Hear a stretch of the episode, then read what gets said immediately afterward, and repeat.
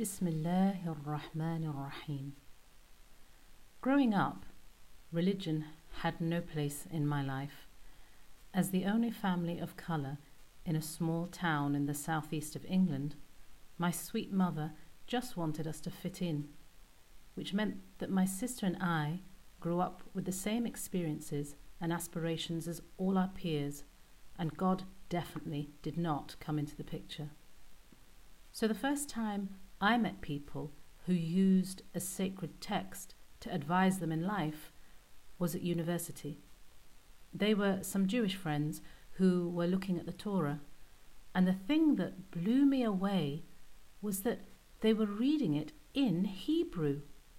That a person could make out these ancient writings and make sense of them was completely outside my reference point. Even though I knew that my book was the Quran, I had never read it in English, let alone in Arabic.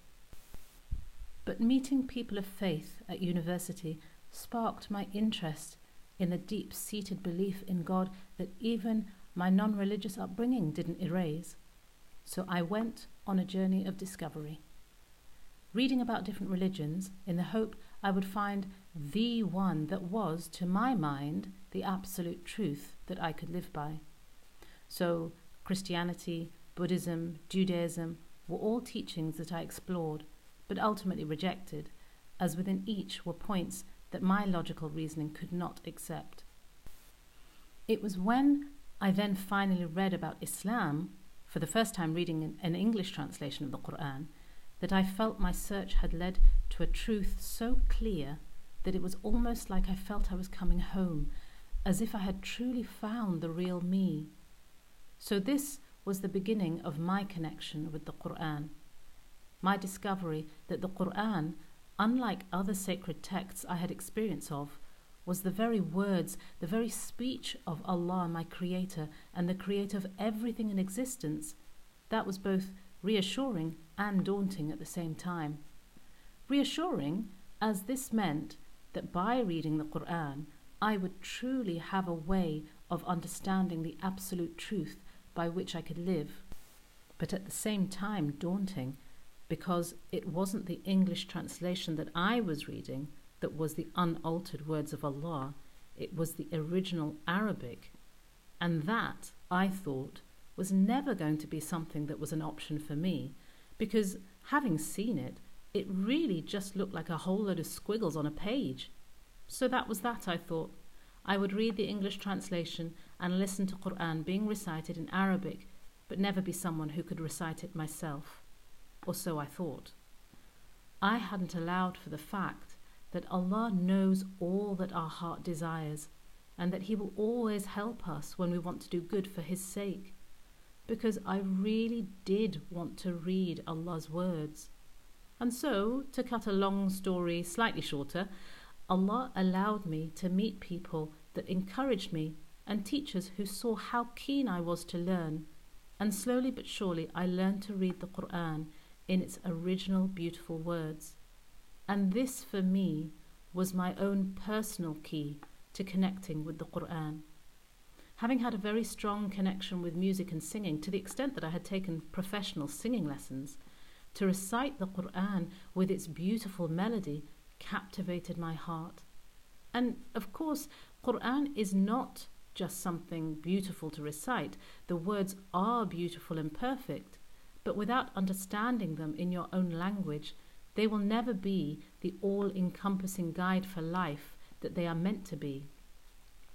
So I studied with whoever I could find to teach me, and over the years I went from being student to teaching Quran, something that is absolutely my favorite thing to do. But this was my entry point to the Quran, and I think that is something important that I've learned over time that for everyone there is an entry point or a handle with which they can hold onto the Quran. For some, it may be the recitation, or for some, the study of Arabic. And in my experience, no one way is the right way to initially attach yourself to Allah's words. I say initially because even in my case, alongside learning the tilawa, the recitation of Quran, I read and listened to commentaries and explanations of Allah's words, and my appreciation for the beauty and the undoubted truth of this last of all revelations just kept on growing. So, for anyone who feels downhearted, thinking that everyone else must just have an immediate and unbreakable connection to the Quran, don't worry. If you really want something as priceless as the Quran in your life, then no doubt it does take effort. You can't expect Allah to just hand you that connection without you playing your part too. That includes making heartfelt, sincere dua, because as we know, nothing is easy unless Allah makes it easy. And He will facilitate it for you, perhaps even in a way that you had never anticipated. Another thing that might sound obvious is that my connection with the Quran was better when my iman, my faith, was better.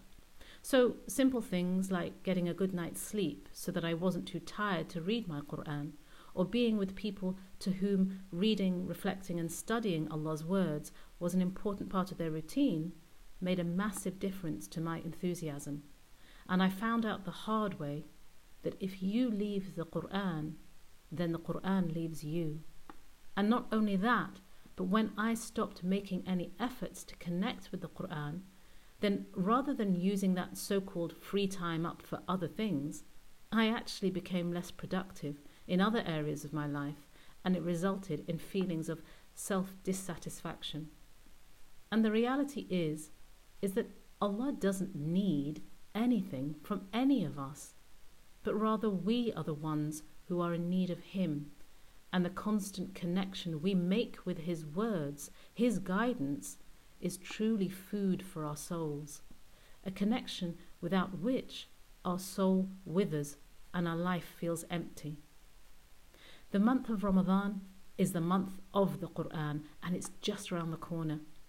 If for any reason you haven't managed to connect with these perfect words before, then this truly is the time to make it your focus, to make it your goal. Pick it up and read it in whatever language you can. Read even one verse, one ayah a day until you get into a habit and then build on that. There are so many ways you can help yourself. Maybe download an app or buddy up with a friend so that you don't feel like you're walking this path alone.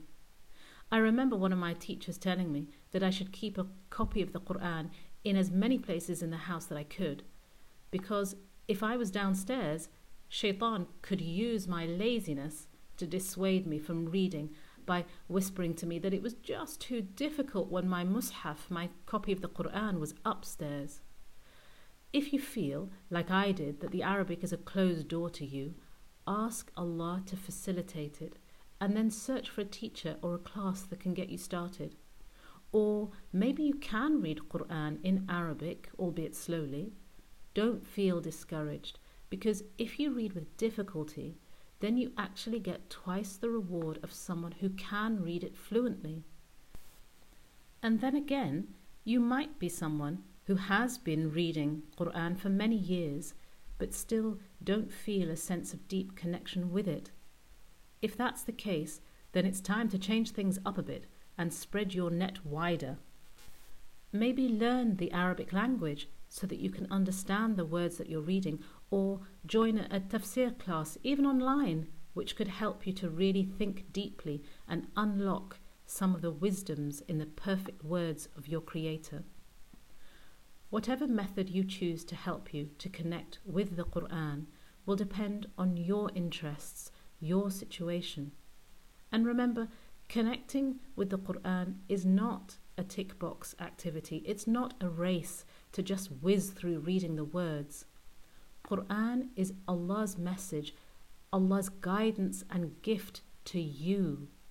Once you open its covers and absorb its beauty, you'll never want to live without it. So read it, study it, and reflect on it. It will truly be your light on the darkest of days. سبحانك اللهم وبحمدك أشهد أن لا إله إلا أنت أستغفرك وأتوب إليك Glory and praise be to you, O Allah. I bear witness that there is no one worthy of worship except you. I beg of you your forgiveness and repent to you. Ameen.